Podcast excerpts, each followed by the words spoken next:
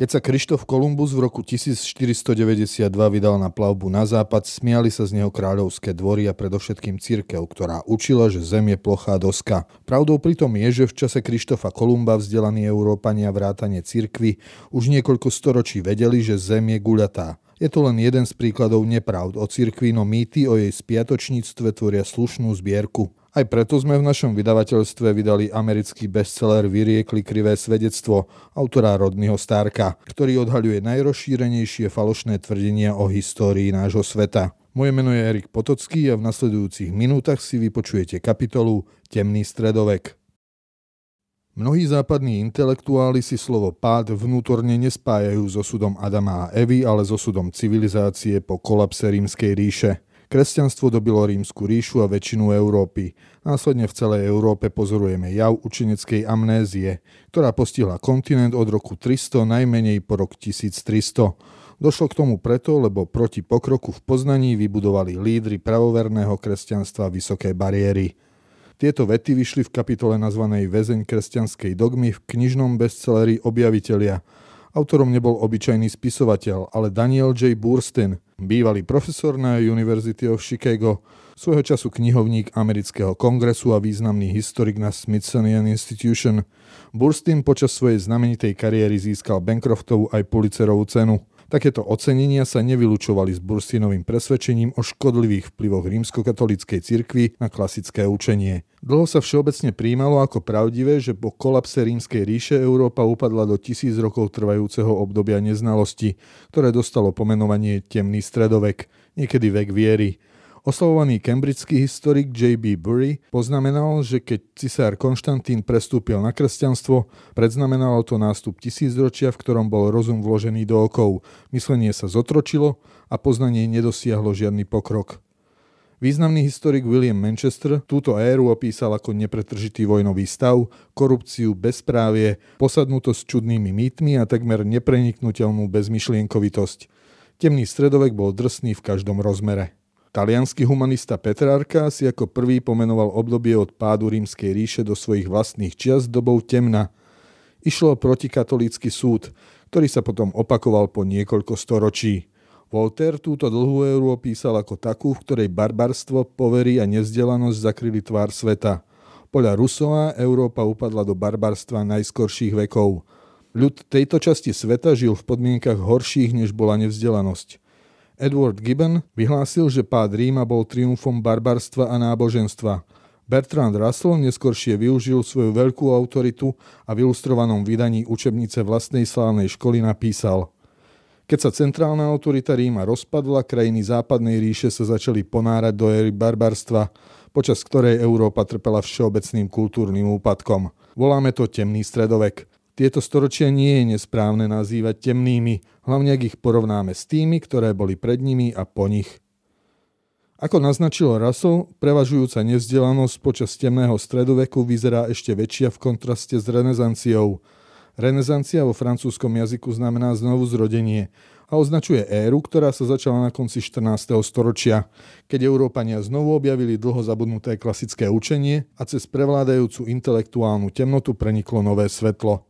Podľa štandardného historického výkladu došlo k renesancii preto, lebo sa znížila kontrola cirkvi nad hlavnými mestami na severe Talianska, ako bola Florencia, čo umožnilo oživiť klasickú grécko-rímsku kultúru. Toto nové zhodnotenie poznania, predovšetkým vedeckého poznania, ktoré nepokrivila teológia, navyše priamo viedlo od renesancie k osvietenstvu. Tvrdí sa, že osvietenstvo, ktoré poznáme aj ako vek rozumu, sa začalo v šestnástom storočí, keď sa sekulárni myslitelia s podporou reformácie oslobodili spod klerickej kontroly a revolucionalizovali vedu a filozofiu, čím uviedli nástup moderného sveta. Bertrand Russell. Osvietenstvo nanovo ocenilo nezávislú intelektuálnu činnosť, ktorá doslova rozšírila svetlo tam, kde dovtedy vládla temnota. Aby sme to zhrnuli, západná história pozostáva zo štyroch hlavných období. Klasický starovek, pokračoval temný stredovek, v ktorom dominovala cirkev, nasledovali renesancia a osvietenstvo a tie vytvorili cestu do moderných čias. Po niekoľko storočí tvorí takýto príbeh základnú organizačnú schému každej učebnice, ktorá sa venuje západnej histórii.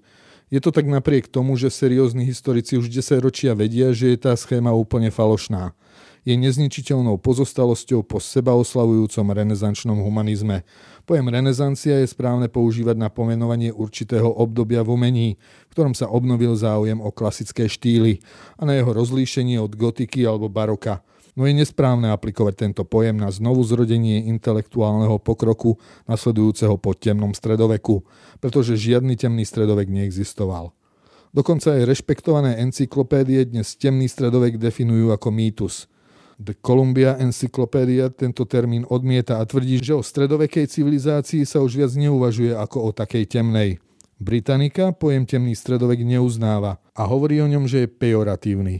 A Wikipédia temný stredovek opisuje ako údajné obdobie intelektuálnej temnoty po páde Ríma. Pokiaľ ide o obnovu klasického učenia, ktoré vraj bolo stratené, cirkevní učenci dosiahli jeho obnovu dlho pred renesanciou. Ak by niekto chcel vymedziť vek rozumu, jeho začiatok by musel posunúť značne vpred, do kresťanského obdobia, pretože západná viera v rozum má pôvod v kresťanskej teológii. Mýtus temného stredoveku.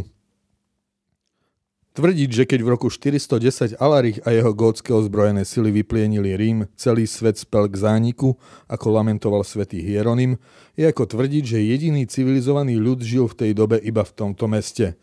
No Rímania samozrejme žili v celej ríši. A keď mesto padlo, nestali sa z nich zrazu nevzdelanci. V tom čase už Rímani nebol hlavným mestom, Cicer sa totiž presťahoval do Raveny. Pád mesta mal nepochybne nesmierny symbolický význam, no symboly by sa nemali zamieňať s realitou. Ešte dôležitejšie je, že Góti, ktorí dobili Rím, neboli barbármi, bez ohľadu na to, že ich tak Rimania nazývali. Alarich slúžil ako veliteľ v rímskej armáde a väčšinu jeho vojakov tvorili rímski vojnoví veteráni. Podobne aj barbarský sever sa už dlho predtým plne romanizoval a udržiaval sofistikované manufaktúrne centrá s aktívnymi obchodnými stykmi, dokonca s ďalekým východom. Napríklad už v roku dvestopäťdesiat bolo ostrovné mesto Helge pri švédskom Štokholme rozkvitajúcim priemyselným centrom, produkujúcim veľké množstvá železných nástrojov a zbraní, bronzového brnenia, zlatých ozdôb a iných výrobkov, vrátane zámkov a kľúčov a sklenených korálok. Mince, ktoré sa našli v lokalite Helga, ukazujú, že bolo súčasťou obchodnej siete a dosvedčuje to aj nájdenie bronzovej sochy Budhu vyrobenej v Indii. Helge však nebolo anomáliou. Po celej severnej Európe, údajnom domove barbarov, sa nachádzalo množstvo podobných priemyselných centier. No nie len, že nešlo o pád do temného stredoveku. Bolo to jedno z najväčších inovatívnych období ľudstva, v ktorom sa rozvíjali technológie a uvádzali sa do života v rozsahu, ktorý žiadna civilizácia predtým nepoznala, ako uviedol francúzsky historik Jean Gimpel. V skutočnosti počas temného stredoveku dosiahla Európa taký veľký technologický skok vpred, že zanechala za sebou zvyšok sveta. Ako mohli historici skutočnosť tak prekrútiť? Jednak to bolo preto, že príbeh o páde Európy do temného stredoveku vymysleli výrazne protináboženskí intelektuáli ako Volter a Gibbon, ktorí tým zdôvodňovali tvrdenie, že ich éra bola osvietená. Ďalším faktorom bolo to, že intelektuáli sa príliš často nezaujímajú o nič iné, iba o literárne záležitosti. Je úplnou pravdou, že vzdelaní Európania po páde Ríma nepísali takou elegantnou latinčinou ako najlepší rímski spisovatelia. Pre mnohých to bol dostatočný dôvod na to, aby túto dobu označili za úpadkovú. Okrem toho sa v tom období venovala len malá pozornosť klasickým mysliteľom ako Platón a Aristoteles. Aj to sa bralo ako dôkaz rozšírenej nevzdelanosti. Ďalším prvkom podporujúcim mýtus o temnom stredoveku bolo to, že v tejto ére už neexistovali veľkomestá so stovkami tisíc obyvateľov, aké mali staroveký Rím a Alexandria. Zdalo sa zrejmé, že v malých spoločenstvách stredovekej Európy sa vysoká kultúra nemohla udržať. V roku tisíc mal Paríž len dvadsať tisíc obyvateľov, Londýn ich nemal o mnoho viac a počet obyvateľov v Ríme sa svrkol na menej ako tridsať tisíc. No zrejme najdôležitejším faktorom mýtu o temnom stredoveku je neochota intelektuálov oceniť alebo čo i len si všimnúť podstatu reálneho života. Revolúcie v poľnohospodárstve, vo výzbroji a vedení vojny, v sile nezaloženej na človeku, doprave, výrobe a obchode ostali preto neocenené. Podobne dopadol aj pozoruhodný morálny pokrok. Napríklad v čase pádu Ríma sa otroctvo vyskytovalo v celej Európe, v období renesancie bolo už dlho preč. Naozaj sa však ťažko vysvetľuje, ako tvorcovia mýtu o temnom stredoveku prehliadli to, čo by malo byť hlavným bodom ich záujmu – vysokú kultúru. Nevšimli si alebo popreli ohromný pokrok, aký sa dosiahol v hudbe, výtvarnom umení, literatúre, vzdelávaní a vede. O tom, čo sa naozaj dosiahlo počas údajne temného stredoveku, som obsiahlo písal v knihe Ako vyhral Západ. Tu postačí zhrnutie. Pokrok v technológiách. Rimania málo využívali silu vody alebo vetra. Uprednostňovali manuálnu prácu otrokov. Podľa súpisu vedeného v deviatom storočí však tretina usadlostí pozdĺž rieky Sény v okolí Paríža mala vodný mlyn, pričom väčšina z nich bola vo vlastníctve cirkvi. O niekoľko storočí neskôr bol už na tomto úseku rieky jeden mlyn každých dvadsať metrov. Medzi tým na druhej strane Lamaňského kanála pozemková kniha, spísaná v roku tisíc osemdesiatšesť ako predchodkyňa moderného súpisu majetku, zaznamenala, že v Anglicku už funguje najmenej päťtisícšesťstodvadsaťštyri vodných mlynov, teda jeden na každých päťdesiat rodín, pričom dnes vieme, že skutočný údaj bol ešte vyšší. Takéto mlyny okrem iného mechanizovali výrobu textilu a čoskoro prispeli k dominancii Anglicka na európskom trhu. Počas temného stredoveku sa postavilo aj veľa priehrad. Tá v Toulouse z roku tisíc stodvadsať merala po dĺžke viac ako štyristo metrov. Postavili ju pomocou tisícok obrovských dubových guľatín vsadených do dna riečného koryta, ktorými vytvorili prednú a zadnú palisádu a vyplnili ich zeminou a kameňmi. V tomto období Európania spútali aj vietor. Veterné mlyny využívali nie len na pohon podobných zariadení ako pri vodných mlynoch. Pomocou nich odvodnili aj rozľahlé plochy, na ktorých dnes ležia Belgicko a Holandsko. Desiatky tisíc veterných mlynov očerpávali na tento účel morskú vodu dňom a nocou po takmer celý temný stredovek. Na konci dvanásteho storočia sa západná Európa veternými mlynmi tak preplnila, že ich majitelia sa medzi sebou začali súdiť o blokovanie vetra. Európania mali v tom čase dobre organizované súdy a rad právnikov, hoci sa to k pokroku nedá zarátať. Medzi tým sa udiala revolúcia v poľnohospodárstve. Najprv došlo k prechodu na trojpoľný systém, v ktorom sa na tretine úrodnej pôdy každý rok nič nesadilo a iba sa kultivovala, odstraňovali sa buriny a hnojila. Výsledkom takejto obnovy pôdy bola omnoho väčšia úroda. Vďaka vynálezu pluhu sa navyše mohla oveľa lepšie obrábať mokrejšia a hustejšia pôda severne od Talianska a zavedenie konského chomúta umožnilo nahradiť pomalé voly koňmi, čo rýchlosť práce najmenej zdvojnásobilo. V kláštoroch sa začalo aj so šľachtením rastlín, čo viedlo k produktívnejším a odolnejším plodinám. Takéto výmoženosti temného stredoveku omnoho lepšie nakrmili početnejšiu populáciu a zabezpečili obživu pre čoraz ľudnatejšie mestá. Veľký význam malo aj vynájdenie komínov, ktoré umožnilo zatepľovať budovy a domy bez dier v strechách, kadiaľ unikal dym, no aj padal dážď, sneh a prenikal chlad. Ďalším revolučným vynálezom boli okuliare, ktoré boli objavené okolo roku tisíc dvesto osemdesiat a takmer okamžite sa začali masovo vyrábať. Obrovskému počtu ľudí to umožnilo viesť produktívny život, čo predtým nedokázali. Keď sa Kolumbus v roku tisíc štyristo deväťdesiatdva vybral na svoju prvú plavbu na západ, boli okuliare známe stále iba v Európe. Pred temným stredovekom neexistovala ťažká kavaléria. Jazdecké jednotky neútočili v prudkom cvale, keď sa pred plnou váhou konia a jazdca týči dlhá kopia. Chýbali im totiž strmenia a vhodné sedlo. Ak by sa jazdec pokúšal použiť kopiu, bez podpory strmeňov by spadol z konia. Jeho schopnosť odolávať náhlym nárazom sa značne zvýšila aj vďaka sedlu s vysokou hruškou a zadnou rásochou, ktorá bola zakrivená, aby šťastí obklopila jazdcové boky. Ťažkú kavalériu nevytvoril Rím ani iná vojensky založená ríša. Ich jazdecké jednotky sedeli na ľahkých, takmer plochých sedlách, či dokonca na konskom chrbte a nemali žiadne strmene. Jazdci mohli preto iba strieľať z lukov, hádzať oštepmi a šermovať mečmi. Svojich súperov nedokázali prevaliť. Boli to barbarskí Frankovia, kto posadil prvých obrnených rytierov rozkročmo na silné kone a v roku sedemstotridsaťdva v bitke pri Tours pobil moslimské sily, ktoré vtrhli do krajiny. Zaútočili na ne spoza dlhých kopií, zabezpečení vo svojich vysokých normandských sedlách a podporení revolučnými strmeňmi. Nič sa nezmenilo ani po takmer štyroch storočiach, keď sa európski rytieri postavili moslimským armádám vo Svätej Zemi. Strmene a vhodné sedlá mali stále iba križiaci. Rímska námorná moc sa zakladala na galérach, ktoré poháňali veslá a mali iba pomocnú plachtu. Rímske lode bojovali tak, že vrazili do iných lodí a ich námorníci následne po prechode na druhú palubu bojovali mečmi a oštepmi. Európania však dlho pred koncom stredoveku vyvinuli skutočné plachetnice a vyzbrojili ich delami. Pušný prach nebol vynájdený na západe, no to nie je podstatné. Dôležité je, že po desiatich rokoch od príchodu pušného prachu z Číny už výrobcovia cirkevných zvonov odlievali funkčné delá. Prevzala ich každá armáda a námorníctvo, čím sa zmenil spôsob vedenia vojny. Číňania naproti tomu vyrobili iba niekoľko neúčinných diel a pušný prach využívali len na ohňostroje. Ide o výpočet len niekoľkých dôležitých technologických vynálezov. Je zrejmé, že počas tzv. Temného stredoveku bol technologický pokrok taký výrazný, že toto obdobie zanechalo klasické Grécko a Rím ďaleko za sebou. Napriek tomu, že križiackí rytieri pochodujúci v roku tisíc deväťdesiatsedem do Svätej Zeme ešte nemali delá, s rímskymi légiami by sa vyrovnali veľmi rýchlo. Pokrok v morálke.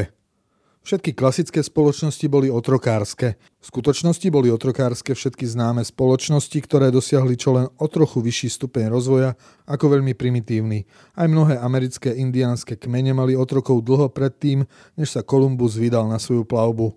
Uprostred tohto všeobecného otrokárstva bola iba jedna civilizácia, ktorá kedy zavrhla zotročenie človeka, kresťanský svet, a urobila to dvakrát. Príbeh o tom, ako sa otroctvo na západnej pologuli znovu objavilo a potom zakázalo, rozpoviem v kapitole číslo osem. No úplne poprvýkrát sa otroctvo na celom svete neeliminovalo počas renesancie alebo osvietenstva. Stalo sa to počas temného stredoveku a dosiahli ho múdri vodcovia cirkvi, ktorí najprv na všetkých otrokov rozšírili dostupnosť sviatostí okrem sviatostí kňazstva. Spočiatku sa dôsledky pokresťančovania otrokov prechádzali bez povšimnutia, no duchovenstvo počase začalo tvrdiť, že žiadny skutočný kresťan či žid by sa nemal zotročovať. Keďže otroci boli kresťanmi, kňazi začali naliehať na vlastníkov, aby uznali, že oslobodenie otrokov je nekonečne chválihodným činom, ktorý pomôže zaistiť ich vlastnú spásu. V zachovaných testamentoch nachádzame mnohé záznamy o prepustení z otroctva. Čoskoro sa objavil ďalší faktor, zmiešané manželstvá. Hoci ich väčšina Európy zakazovala, existujú značné dôkazy zo siedmeho storočia o zmiešaných zväzkoch, ktoré obyčajne tvoril slobodný muž a otrokyňa. K najslávnejšej podobe takéhoto zväzku došlo, keď si v roku šesťstoštyridsaťdeväť franský kráľ Chlodovik druhý vzal za ženu svoju britskú otrokyňu Batildu. Keď Chlodovik v roku šesťstopäťdesiatsedem zomrel, Batilda až do dospelosti svojho najstaršieho syna vládla ako regentka. Svoju pozíciu využila na rozbehnutie kampane na zastavenie obchodu s otrokmi a na vykúpenie tých, ktorí v otroctve už boli. Po jej smrti ju cirkev vyhlásila za svätú. Na konci ôsmeho storočia sa proti otroctvu staval Karol Veľký a pápež s mnohými ďalšími mocnými a vplyvnými predstaviteľmi cirkvi opakoval volanie svätej Batildy.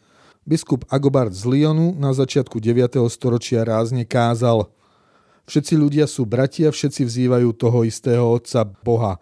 Otrok aj pán, chudobný aj bohatý, nevzdelaný aj učený, silný aj slabý. Nie žiadneho otroka ani slobodného, ale vo všetkom a navždy je jediný Kristus. O nejaký čas už nikto nepochyboval, že otroctvo samo o sebe protirečí božskému zákonu. Svätý Wolfstan a svätý Anselm viedli v jedenástom storočí úspešnú kampaň za odstránenie posledných zvyškov otroctva v kresťanskom svete. Zrušenie otroctva bolo iba najdramatickejším príkladom morálneho pokroku, k akému došlo v stredoveku. Kapitola číslo sedem skúma korene demokracie v kresťanských doktrínach o morálnej rovnoprávnosti a negatívnych teologických hodnoteniach štátu, ktoré vyústili do prekvapivo reprezentatívnych volených parlamentov najprv v rôznych talianských mestských štátoch a neskôr ďalej na severe. Pokrok vo vysokej kultúre. Ak by sme mohli Voltera, Gibbona a ďalších predstaviteľov tzv. Osvietenstva ospravedlniť za nedbalú pozornosť voči technickým úspechom a inováciám v poľnohospodárstve či vo vedení vojny, celkom určite ich treba prísne súdiť za ignorovanie či popieranie obdivuhodných úspechov vo vysokej kultúre, aké sa v stredovekej Európe dosiahli v hudbe, výtvarnom umení, literatúre, vzdelávaní a vo vede. Hudba. Rímania a Gréci spievali a hrali monofónnu hudbu, teda takú, aká pozostáva z jedinej hudobnej línie pre všetky hlasy či nástroje. Stredovekí hudobníci vynašli polifóniu, čo je simultánne hranie dvoch a viacerých hudobných línií, ide teda o harmóniu. Hoci nevieme, kedy presne sa polifónia objavila, bola už ustálenou praxou, keď ju opísali v Musica Enchiriadis, ktorá vyšla okolo roku deväťsto. A približne v desiatom storočí sa vynašiel a rozšíril vhodný systém hudobnej notácie, vďaka ktorému mohli určitú hudbu hrať aj hudobníci, ktorí ju predtým nikdy nepočuli. Výtvarné umenie. Pozoruhodná umelecká éra, ktorá sa v Európe objavila v jedenástom storočí, je na nešťastie známa ako románska, hoci sa veľmi líši od čohokoľvek, čo vytvorili Rimania. Tento názov zaviedli profesori devätnásteho storočia, ktorí vedeli, že Európa sa môže zotaviť z temného stredoveku len návratom k rímskej kultúre.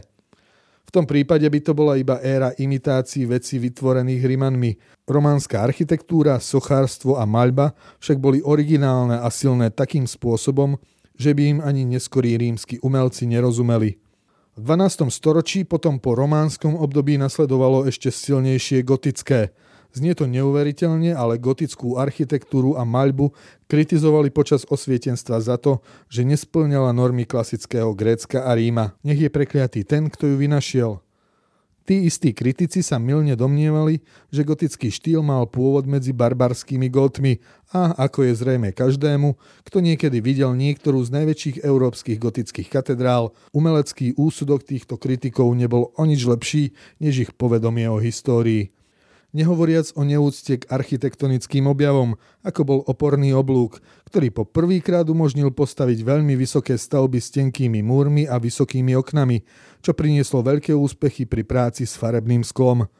Boli to aj severoeurópski umelci z trinásteho storočia, ktorí ako prví použili olejovú farbu a svoje dielo namaľovali nie na drevo či omietku, ale na natiahnuté plátno. Maliarovi to umožnilo lepšie využiť čas, používať štetce úžasne jemným spôsobom a dosiahnuť efekty, ktoré vyzerali takmer ako zázrak.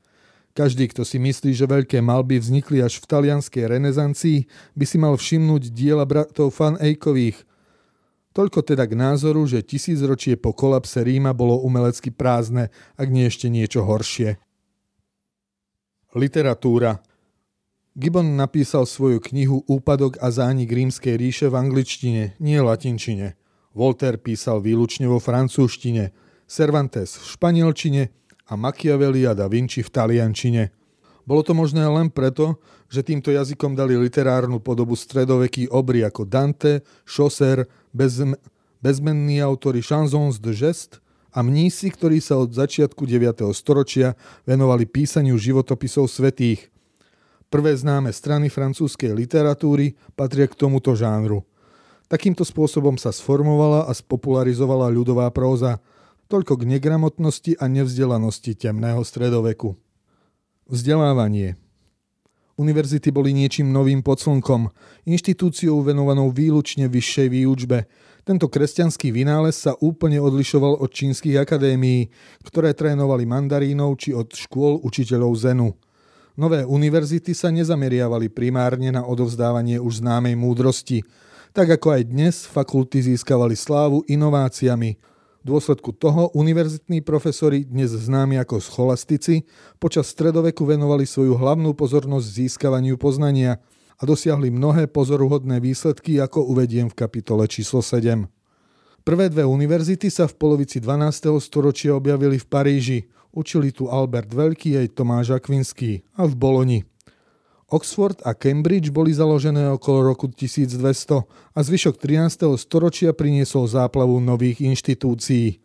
Existuje rozšírená mylná predstava, že nešlo o skutočné univerzity, lebo pozostávali iba z troch alebo štyroch vyučujúcich a niekoľkých desiatok študentov.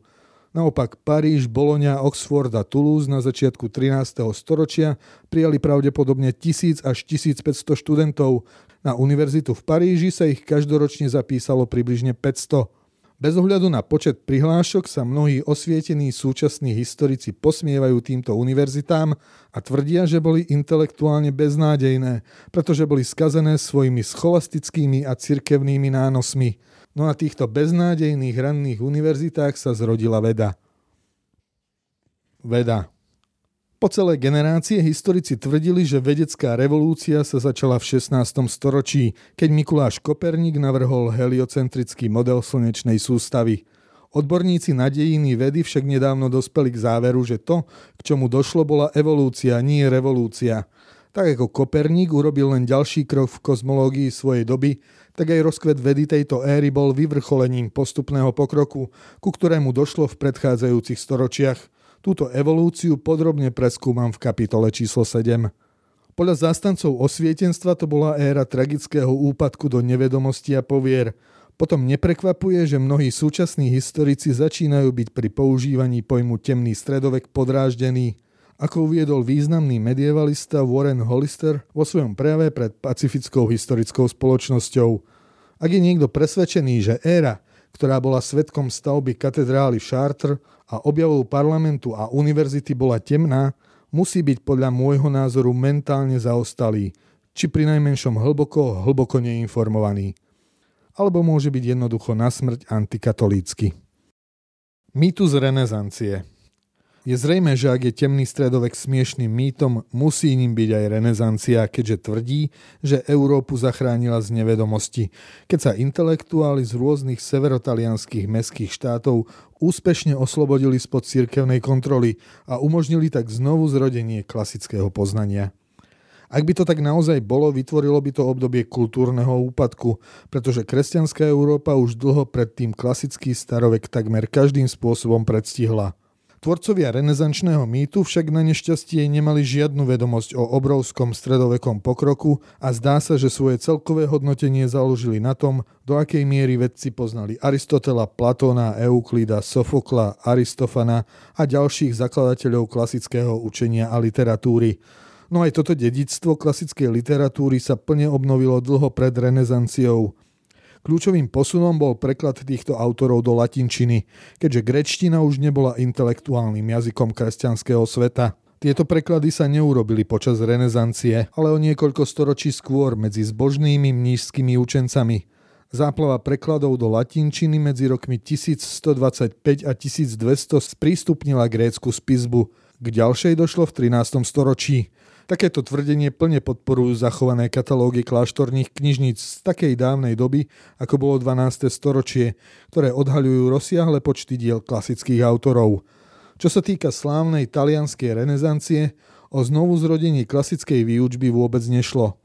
Bolo to obdobie kultúrneho súperenia, počas ktorého prišlo do módy kopírovať klasické štýly v spôsobe života, výtvarnom umení, literatúre a filozofii. Severní Taliani z tejto vášne pre vlastné staroveké dni slávy prepracovali históriu, aby zdôraznili úspechy moderného Talianska a svoje znechutenie a pohrdanie barbarmi zo severu. Preto medzi seba samých a svoju minulosť vložili temný stredovek. No bolo to inak. Scholastici poznali gréckych a rímskych autorov antiky a často vedeli viac než oni. Mýtus sekulárneho osvietenstva. Najzvláštnejšou a najironickejšou vlastnosťou osvietenstva je, že tí, ktorí ho vyhlásili, iba málo alebo takmer vôbec neprispeli k úspechom, ktoré oslavovali ako revolúciu v ľudskom poznaní. Naopak, tí, ktorí boli za tieto úspechy zodpovední, zdôrazňovali kontinuitu s minulosťou. Volter, Rousseau, Diderot, Hume, Gibbon a ďalší boli mužmi literatúry, zatiaľ čo základná revolúcia, ktorú oslavovali ako osvietenstvo, bola vedecká. Rovnako pozoruhodná je skutočnosť, že hoci muži literatúry, ktorí vyhlásili osvietenstvo, boli bezbožní, ústredné postavy vedeckých úspechov tej doby boli hlboko zbožné a medzi nimi bolo rovnako veľa katolíkov ako protestantov. Toľko teda k názoru, že osvietené sekulárne síly zrazu v šestnástom storočí prelomili okovy katolíckeho myslenia a položili základy moderných čias. To, čo predstavitelia osvietenstva v skutočnosti iniciovali, bola tradícia rozhnevaných sekulárnych útokov na náboženstvo v mene vedy. V modernej dobe ich vedú ich pokračovatelia ako Carl Sagan, Daniel Dennett či Richard Dawkins. Hoci sa takéto útoky predstavujú v zastúpení vyspelosti, racionalizmu a rozumu, sú pozoruhodne naivné a zjednodušujúce. Boli také vtedy a sú aj dnes. Vzostup vedy sa v skutočnosti nedal oddeliť od kresťanskej teológie, pretože tá dodala vede smer a seba dôveru. Teológia, rozum a pokrok. Tvrdenia o revolučnom charaktere renesancie a osvietenstva sa dali pochopiť, keďže v tých obdobiach došlo k obdivuhodnému pokroku. No nešlo o revolučný rozchod s minulosťou, pretože tieto úspechy boli iba rozšírením zrýchľujúcej sa špirály pokroku, ktorá vznikla krátko po páde Ríma. Úlohou pre historikov preto nie je vysvetliť, prečo k takémuto intenzívnemu napredovaniu došlo od pätnásteho storočia. Zameriavali by sa na príliš neskoré obdobie. Základnými otázkami o vzostupe západu sú: čo Európanom umožnilo započať a udržiavať mimoriadne a stabilné obdobie značného pokroku, vďaka ktorému na konci stredoveku predstihli zvyšok sveta? Ako mohlo dôjsť k tomu, že hoci bola alchímia prítomná aj v mnohých iných civilizáciách, chémia sa vyvinula iba v Európe? Alebo hoci mnohé spoločnosti vedeli výborne pozorovať oblohu a vytvorili sofistikované astrologické systémy, prečo to prerástlo do vedeckej astronomie iba v Európe? Niekoľko neskorších vedcov prisúdilo tajomstvo západného úspechu geografii. No tá istá geografia bola dlhodobou oporou európskych kultúr aj v čase, keď veľmi zaostávali za tými v Ázii. Iní našli príčinu v oceli či v zbraniach a plachetniciach, ďalší v produktívnejšom poľnohospodárstve. Problémom je, že tieto tvrdenia sú súčasťou toho, čo treba povedať. Prečo Európania vynikali v metalurgii, stavbe lodí alebo v poľnohospodárstve? Hľadaniu odpovedí som venoval jednu knihu, v ktorej som napísal, že skutočným základom vzostupu západu bola výnimočná viera v rozum a pokrok a že táto viera mala pôvod v kresťanstve. Začiatok veku rozumu sa zvykol datovať do sedemnásteho storočia. V skutočnosti sa začal na konci druhého storočia a odštartovali ho ranokresťanskí teológovia. Teológia sa nazýva aj vedou o viere a je založená na metodickom uvažovaní o Bohu. Dôraz kladie na objavovanie Božieho charakteru, jeho zámerov a požiadaviek a na pochopenie vzťahu medzi ľudskými stvoreniami a Bohom. Kresťanskí myslitelia sa k tomu nedopracovali meditáciou, novými zjaveniami či vnuknutím, ale rozumom. Pre kresťanských teológov nebolo nezvyčajné, že svoju cestu k novej náuke zdôvodňovali. Rozum si od úplného začiatku cenili ako prostriedok na získanie lepšieho pochopenia Božích zámerov. Quintus Tertulian v druhom storočí učil: rozum je Božou vecou, keďže nie je nič, čo by Boh ako stvoriteľ všetkého nestanovil, neuložil či neurčil rozumom. Všetko, čo je jeho vôľou, sa dá uchopiť a porozumieť rozumom. Klement Alexandrísky v rovnakom duchu vyhlásil: nemyslite si, že hovoríme, že sa tieto veci dajú prijať iba pomocou viery. Je to možné aj pomocou rozumu. Naopak nie je v poriadku pripustiť, že sa viera dá vykladať bez rozumu, keďže pravda istotne nemôže byť nerozumná. Keď preto Augustín povedal, že rozum je pre vieru nevyhnutný, vyjadril iba prevažujúci názor. Nebo nám bráni myslieť si, že by nás Boh mal nenávidieť, keďže nás stvoril ako nadradených voči zvieratám. Nebo nám bráni veriť takým spôsobom, aby sme sa neusilovali o rozumné zdôvodňovanie, pretože ani veriť by sme nedokázali, ak by sme nemali racionálne duše. Augustín uznával, že viera musí predchádzať rozumu, očisťovať srdce a pripravovať ho na to, aby vedelo prijať a zniesť veľké svetlo rozumu.